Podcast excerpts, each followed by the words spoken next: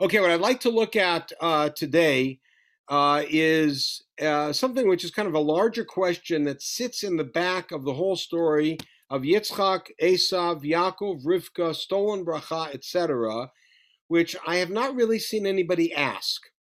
Um, and it is a question that Esav asks and kind of doesn't get answered. Uh, and and if you think about the entire story of the theft of the bracha, the deception of the bracha, the alternate gifting of the bracha, however you want to call it, with all the PC terms. Um, there's something kind of strange about it, which is, I mean, I don't know about you whether you have this minhag, but we have the minhag in my house where I give brachot Friday night, and I don't run out of brachot.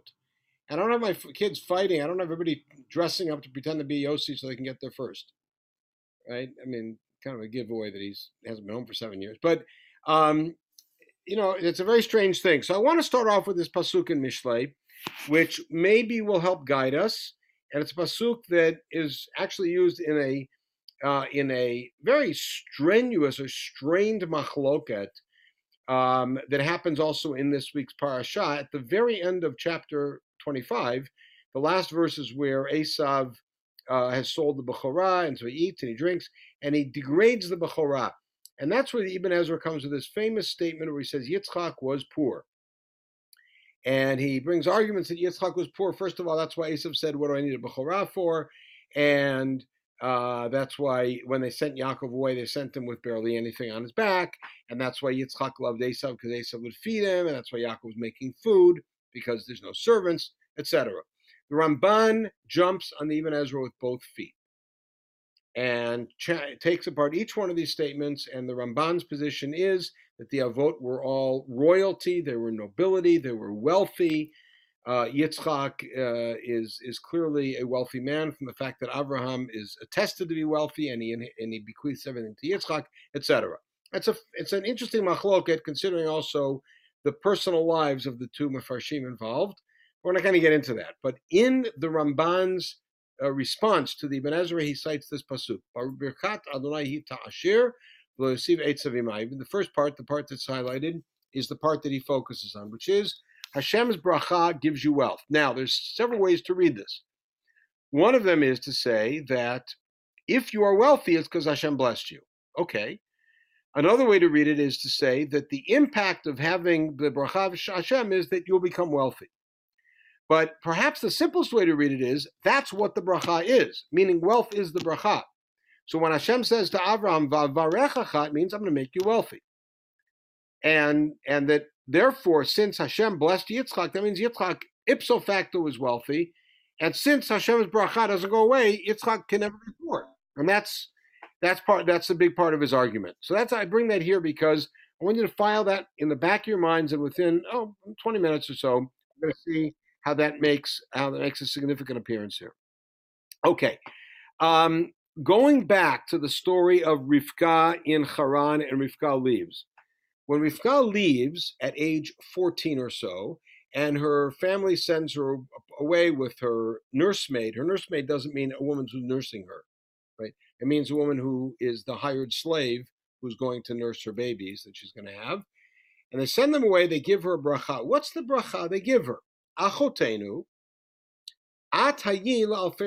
So the first one is straightforward. It's a bracha of becoming the mother of tens of thousands, uh, hundreds of thousands. What's the other part of the bracha? Is your children should conquer the gate, meaning the city of their enemies.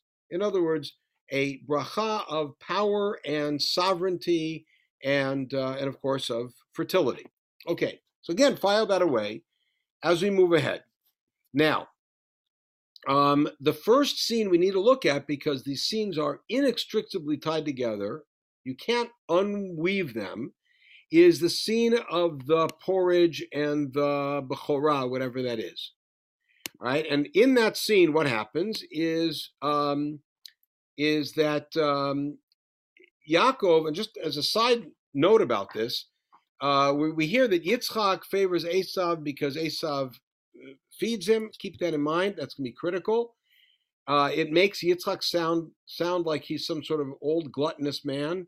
who uh, whose son brings him his favorite food, and that's why he likes him, and that's why he favors him over the far more virtuous Yaakov. It's obviously much more than that. Uh, and now, when you get to Pasuk Chaf Tet, here's the story. Yaakov Yaakov is cooking porridge, cooking lentil soup, and Esav comes from the field and he's hungry. Now, um, the word ayef in Tanakh means tired and hungry, so that's why I'm translating it that way. Why is Yaakov cooking? So it, it sounds like, well, why wouldn't he be cooking? And the answer is very simple. If we're talking about a wealthy family, which according to the Ramban, then a slave should be cooking. And if not, then we would assume that Rivka would be cooking. Why is Yaakov cooking?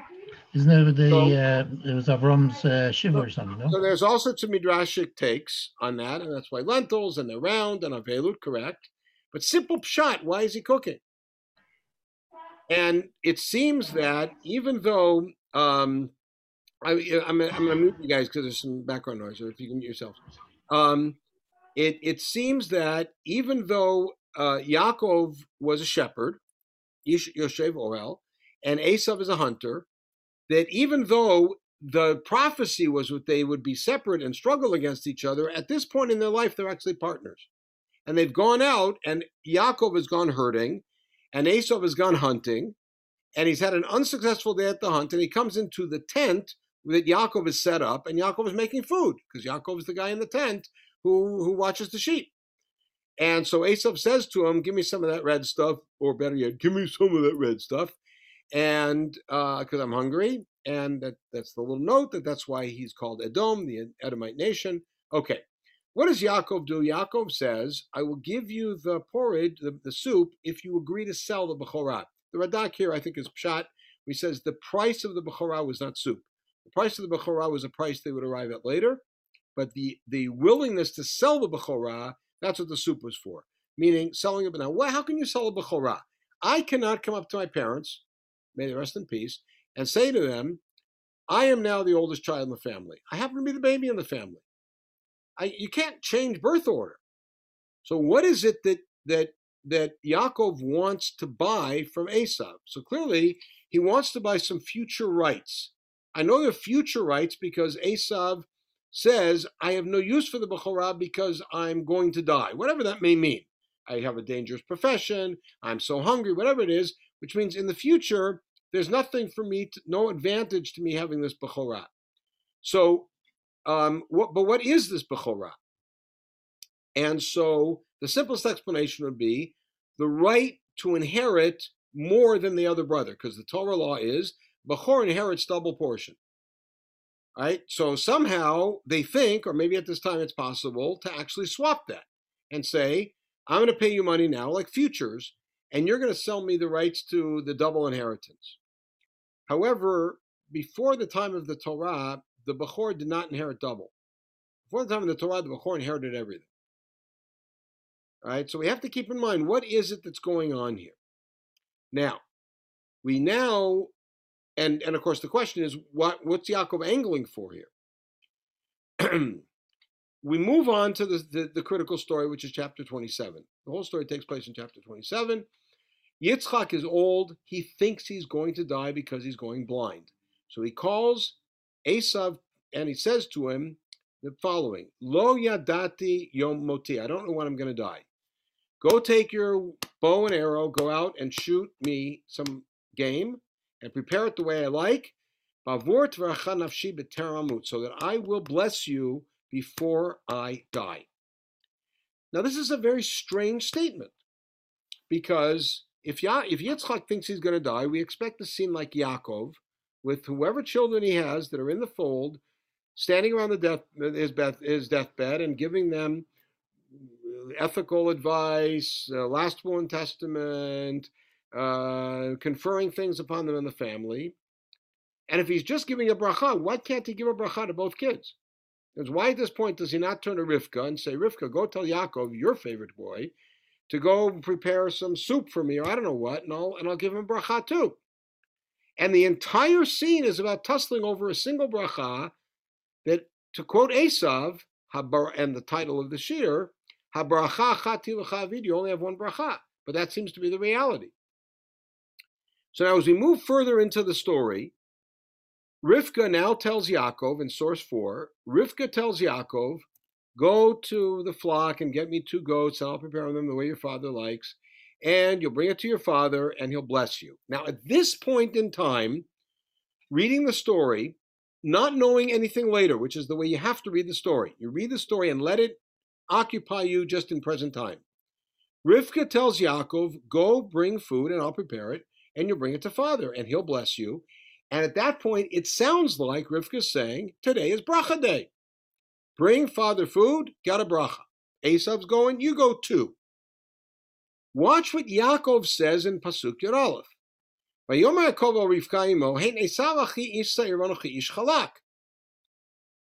Yaakov says, My brother is hairy and I am smooth of skin. Maybe father will embrace me and I will then look like a trickster. Maybe And I'll end up bringing a curse instead of a blessing on myself. What does he mean? Why isn't it the case that he can come to father and say, Hi, I'm Yaakov. I brought some food too. I want a bracha too. In other words, what Yaakov assumes here is that if he's going to bring food, that he's going to have to pretend to be Esav, and he's afraid he's going to get caught. By the way, notice Yaakov does not seem to have ethical qualms about lying to his father. He has utilitarian problems, which is, I might get caught. But that's a whole different shiur that goes in with Yaakov's reaction to Shimon Levi and Shechem, etc. What does Rivka say? Rivka concurs. She doesn't say to him, no, you got it wrong. You're not supposed to pretend to be somebody else. She does, she concurs. She says, yes, you might get cursed, but if you get cursed, I'll take it on myself.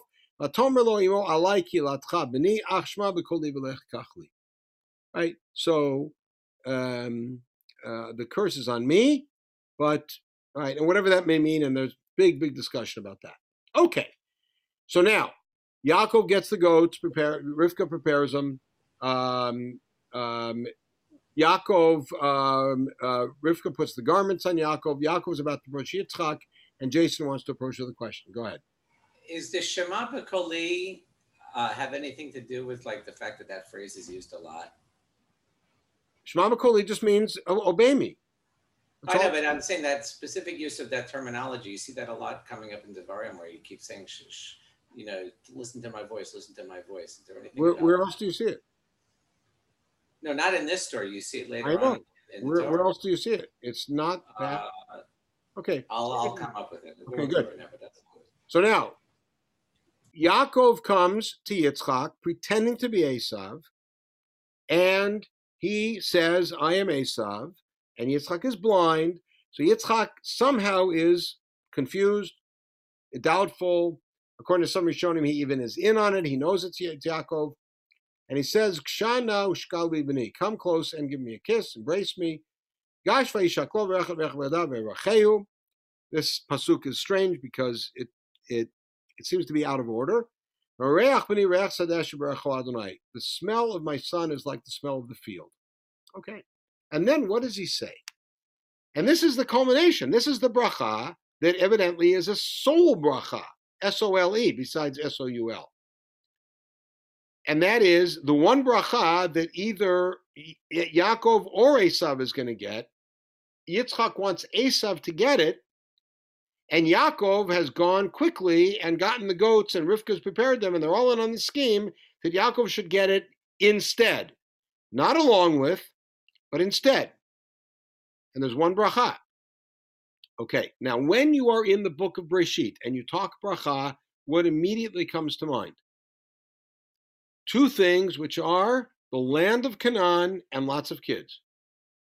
That is the bracha that Hashem gives Abraham several times. That is the bracha that Hashem gives to Yitzchak following Abraham. It's the bracha that Hashem gives to Yaakov at Beitel. It is the bracha of Breshit. We're going to call it Birkat Avraham because that's where it starts. The land of Canaan to your many, many descendants. Lots of kids and the land. Zerah and Eretz. What's the bracha here? God should give you from the dew of heaven the fat of the land, Verov Dagan V'tirosh. lots of bread and wine. These are material blessings that could be had anywhere. There's nothing about kids, there's nothing about land, except the produce of the land. And then a real surprise Ya'avducha amim. Nations should serve you. And that should remind us of the bracha that Rivka got that she evidently didn't share with Yitzchak, which is la'om mi la'om yamatz. One nation will struggle with another. Nations will bow to you. Have a gvir. You will be a lord over your brothers, which evidently means your brother and maybe other family members. Mishtachavu lecha and the sons of your mother will bow to you, which means you're going to be the Lord in the family. Anybody who curses you is cursed, and we bless you is blessed. That's a nice little chatima. So, what is this bracha? So, this bracha very clearly is a bracha of power. It's a bracha of lordship. As a bracha of wealth and prosperity, it is not the bracha of Abraham. Now, notice that this is the bracha that Yitzchak intended to give to Esav. Now, this is the scene that we're picking up on. Esav immediately comes in. It's one of these exit right, exit lefts. Exit left, enter right. Sorry. Yaakov leaves, and as he leaves, Esav comes in with his food. And he comes to Yitzchak, and Yitzchak freaks out. He starts shaking and trembling, and he says, Oh my gosh, somebody came and took your bracha, and then he utters this strange phrase.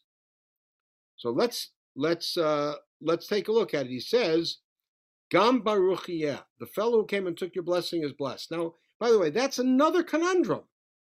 How can a bracha, whether it's the only bracha or part of a group of brachot, how can a bracha that is given under false pretenses work? How can it hold? Some guy sneaks into my house and pretends to be one of my kids and dress up like the kids and it's dark, the electricity's gone out, and I give him a bracha. Does it mean anything? Of course not. Why is this bracha meaningful? Now, what Esav's reaction here is when Yitzchak realizes it's Yaakov who's come, your brother came deceptively and took your bracha. And Esav, being a brilliant linguist, says that's why his name is Yaakov, he has ambushed me twice. Because that's what the word Yaakov means also, besides heel. And he says, first of all, he took my bechorah, and now he took my bracha. And then he turns to his father and says, Hello, atzalta li bracha. You owe me a bracha. You have to give me a bracha. So Yitzchak turns around and says, I can't. He's your boss. And what does Esav say back? Havaracha achati lecha avi. You only have one bracha? Barcheni gamani avi. And he's like a kid pouting. Give me a bracha too. And finally, what does Yitzchak do? He gives him a back kind of bracha. He says, okay, you'll also have land. You'll also have food. You'll also have stuff, but you're going to live by the sword. And if your brother messes up, you could take over. But it's a, such a left-handed bracha.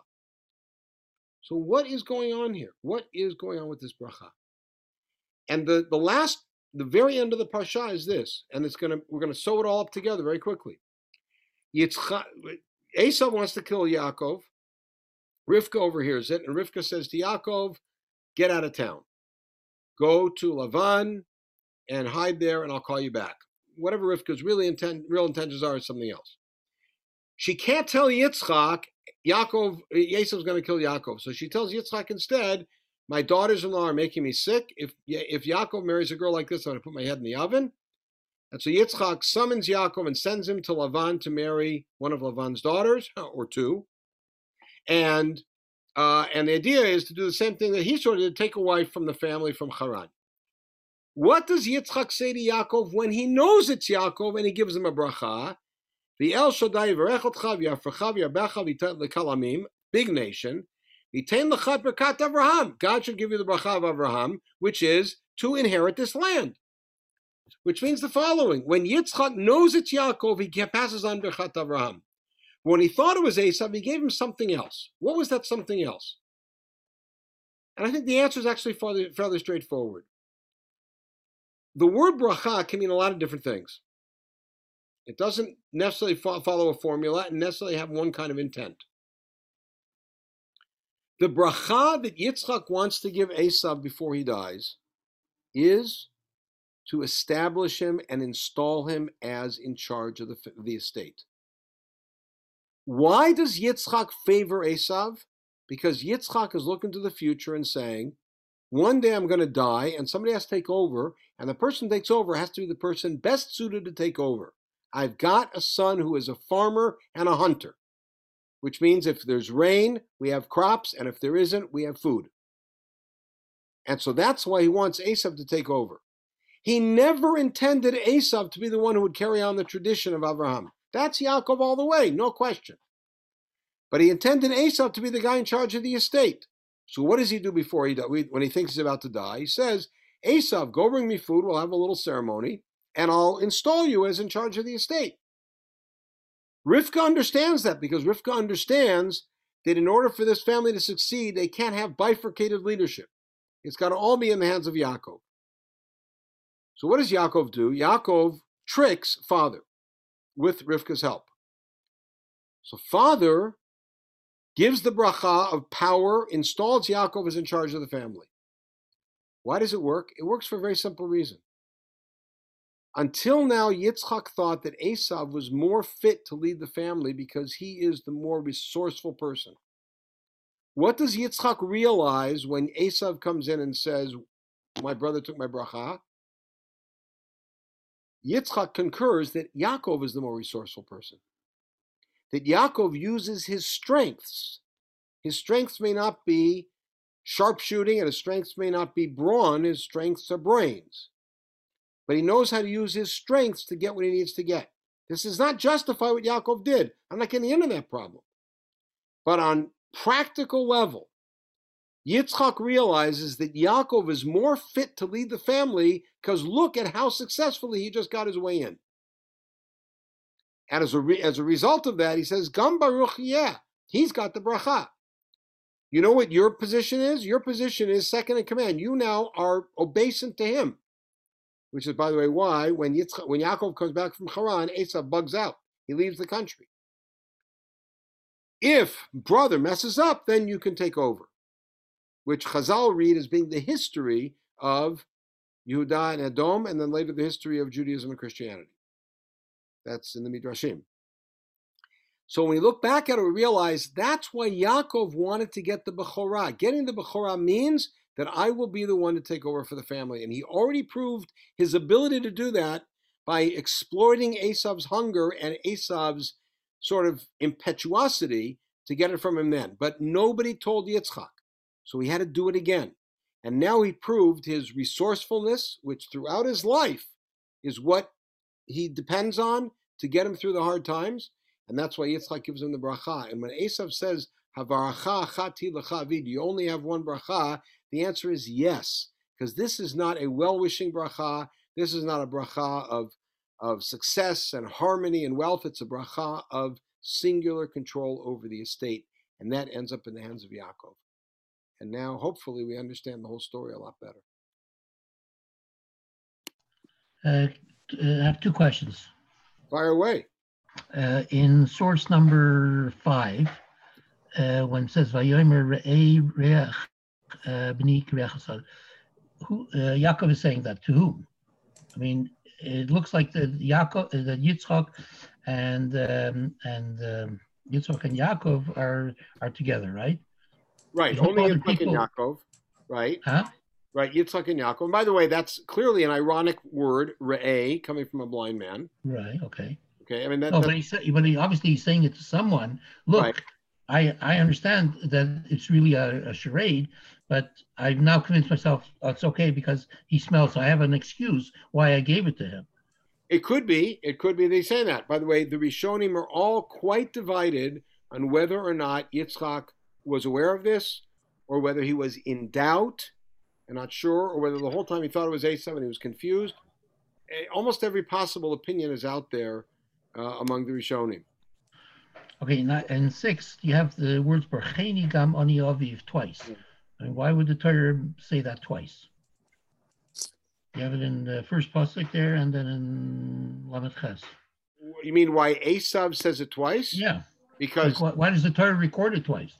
Right. So in the beginning, he says, "Give me a bracha." I also should get a bracha, and then Yitzchak expresses the notion that I've already installed Yaakov in that place. He says, "Okay, at least give me something." It's like a fallback, and and the answer is, okay, you got a fallback, but the fallback isn't much of a bracha. It's more of a mishaberach, as we call it. Can I jump in? Sure, please. Yeah, so uh, maybe I'm a little confused because uh, the story refers to both the birthright and blessings. Right. The birthright is in So- chapter 25 and the blessings in chapter 26. So, how would you differentiate between the birthright and the blessings? The birthright is the the position, meaning Esav is born first, and therefore Esav sort of automatically is the one who's going to control the estate, unless he blows it. He hasn't blown it; he's actually performed perfectly for that job throughout his life. Yaakov, at a fairly early age, wants to get that right away, and so therefore he negotiates and takes advantage of Esav's hunger and gets it which means technically he has ki'ilu a deed, uh, whatever, some form of proof that he's the he's got the rights of the bechor, but he can't show that to Yitzchak. Yitzchak's not clued in on that story. Just like Rivka clearly never told Yitzchak about her prophecy, and that the older will serve the younger, right? Right, but- She but- didn't- she didn't. But Now- then it does does that not beg the question? Because it's one thing to, you know, uh, to dispute who has the birthright. It's another thing for Yitzhak to give both of his sons a blessing. Right. So he gives he gives both of his sons a blessing because the blessing he was going to give Esav the whole time was the one we saw there, which was power over the family, the estate. The bracha Which is gonna give- tantamount tantamount to the birthright, correct? yes, yes. Okay. And then he was going to give Yaakov the bracha of you are the ones going to carry on the Abrahamic tradition. You're going to inherit the land. You're going to have lots of kids. That's the whole bracha Abraham. What happens is that Yaakov, unbeknownst to Yitzchak, has gotten technically gotten the rights over the Bechorah. The, the, the, I think the way we have to read it is Yaakov never could have gone as far as he did in chapter 27 if it weren't for chapter 25. Meaning, if he didn't mm-hmm. already have the legal right to the Bechorah, he couldn't have gone ahead and done that masquerade. Now, by the way, this is something that Yitzchak now learns. Who does he learn it from? He learns it from Esav. Because when Esav comes in and complains, then he says, That's why his name is Yaakov. He's ambushed me twice. First, he took the Bechorah, and now if you're Yitzchak, you're hearing that, and suddenly, as we say in, in, in Hebrew, Nofel. How do you say that in English? The, the, the penny drops. Suddenly, everything becomes clear.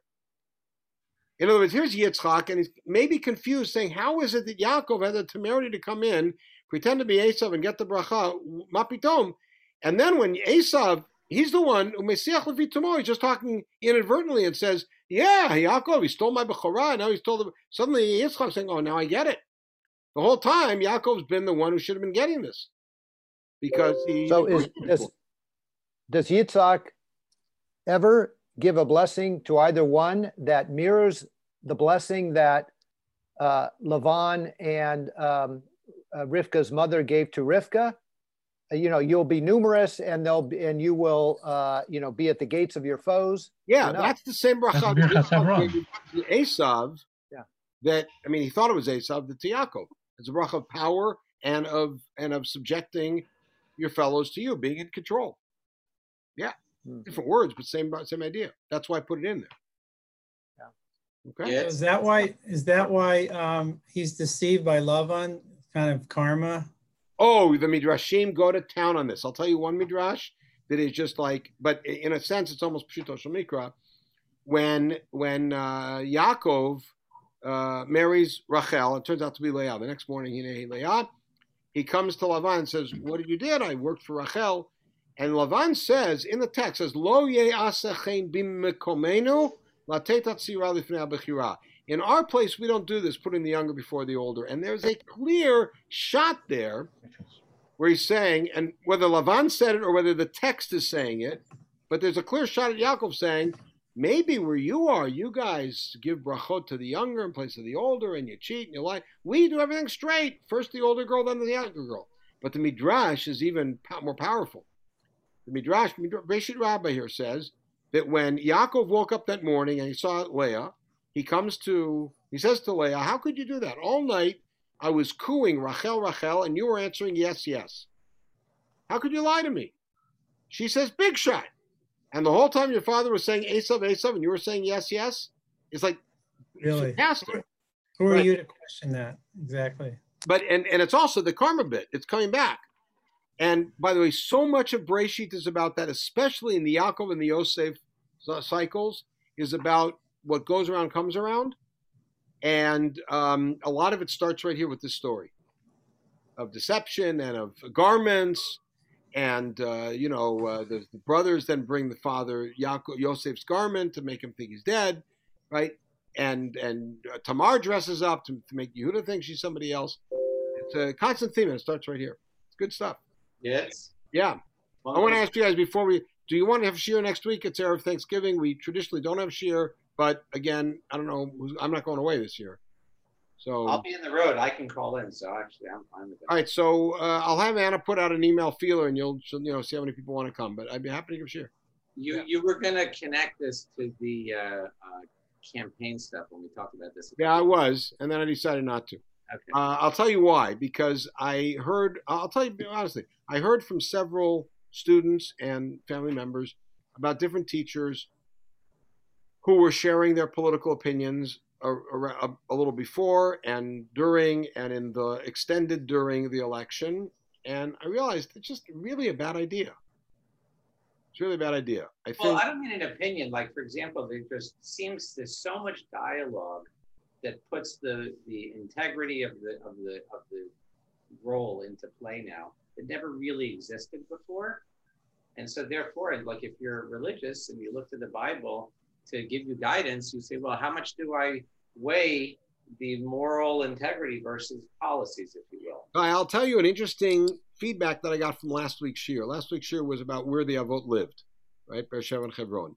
And what I presented was that that their choice to live where they lived was based on where they were in their family. Were they raising kids at the time, in which case you want to get out of town, or were they interacting with peers, in which case you want to be in the middle of things? And somebody else wrote to me and said, um, well, okay, maybe that's the case, but how good of a job did they actually do? And it's part of Operation filled with Well, bad jobs. it's part of the broader critique of the avot as parents, which is, by the way, a critique that doesn't stop with the avot. It continues through Tanakh.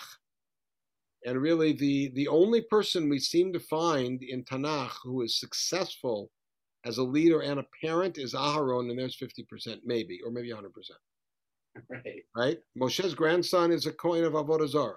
Eli's sons are despicable. Shmuel's sons are taking bribes. You know, it's very hard to be both a great public leader and, and be a great father. That's one of the most amazing things about Rav Lichtenstein. He raised six amazing kids.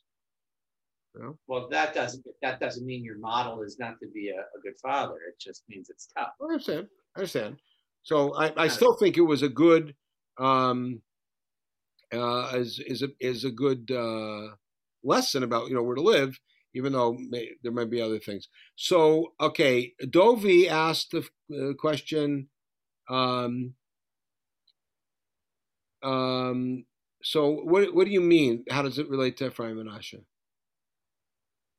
Oh, in terms of uh, whether it's appropriate for for a younger child to usurp the place of the of the older child. Oh, so that's a constant theme in Bereshit. Starts with Cain and Hevel, right? Starts with Cain and Hevel, and and and uh, the fact that the siyum of Sefer Bereshit sort of is Yisimchalim Kafayim Nasheh and puts them together, besides the precedence of Ephraim and Menashe, but putting them kind of together is itself kind of an, uh, a healing of a lot of the terrible things that happened in Bereshit. Cain and Hevel, Yitzhak Yishmael, Esav, Yosef and Ruvain. Every generation you find this problem.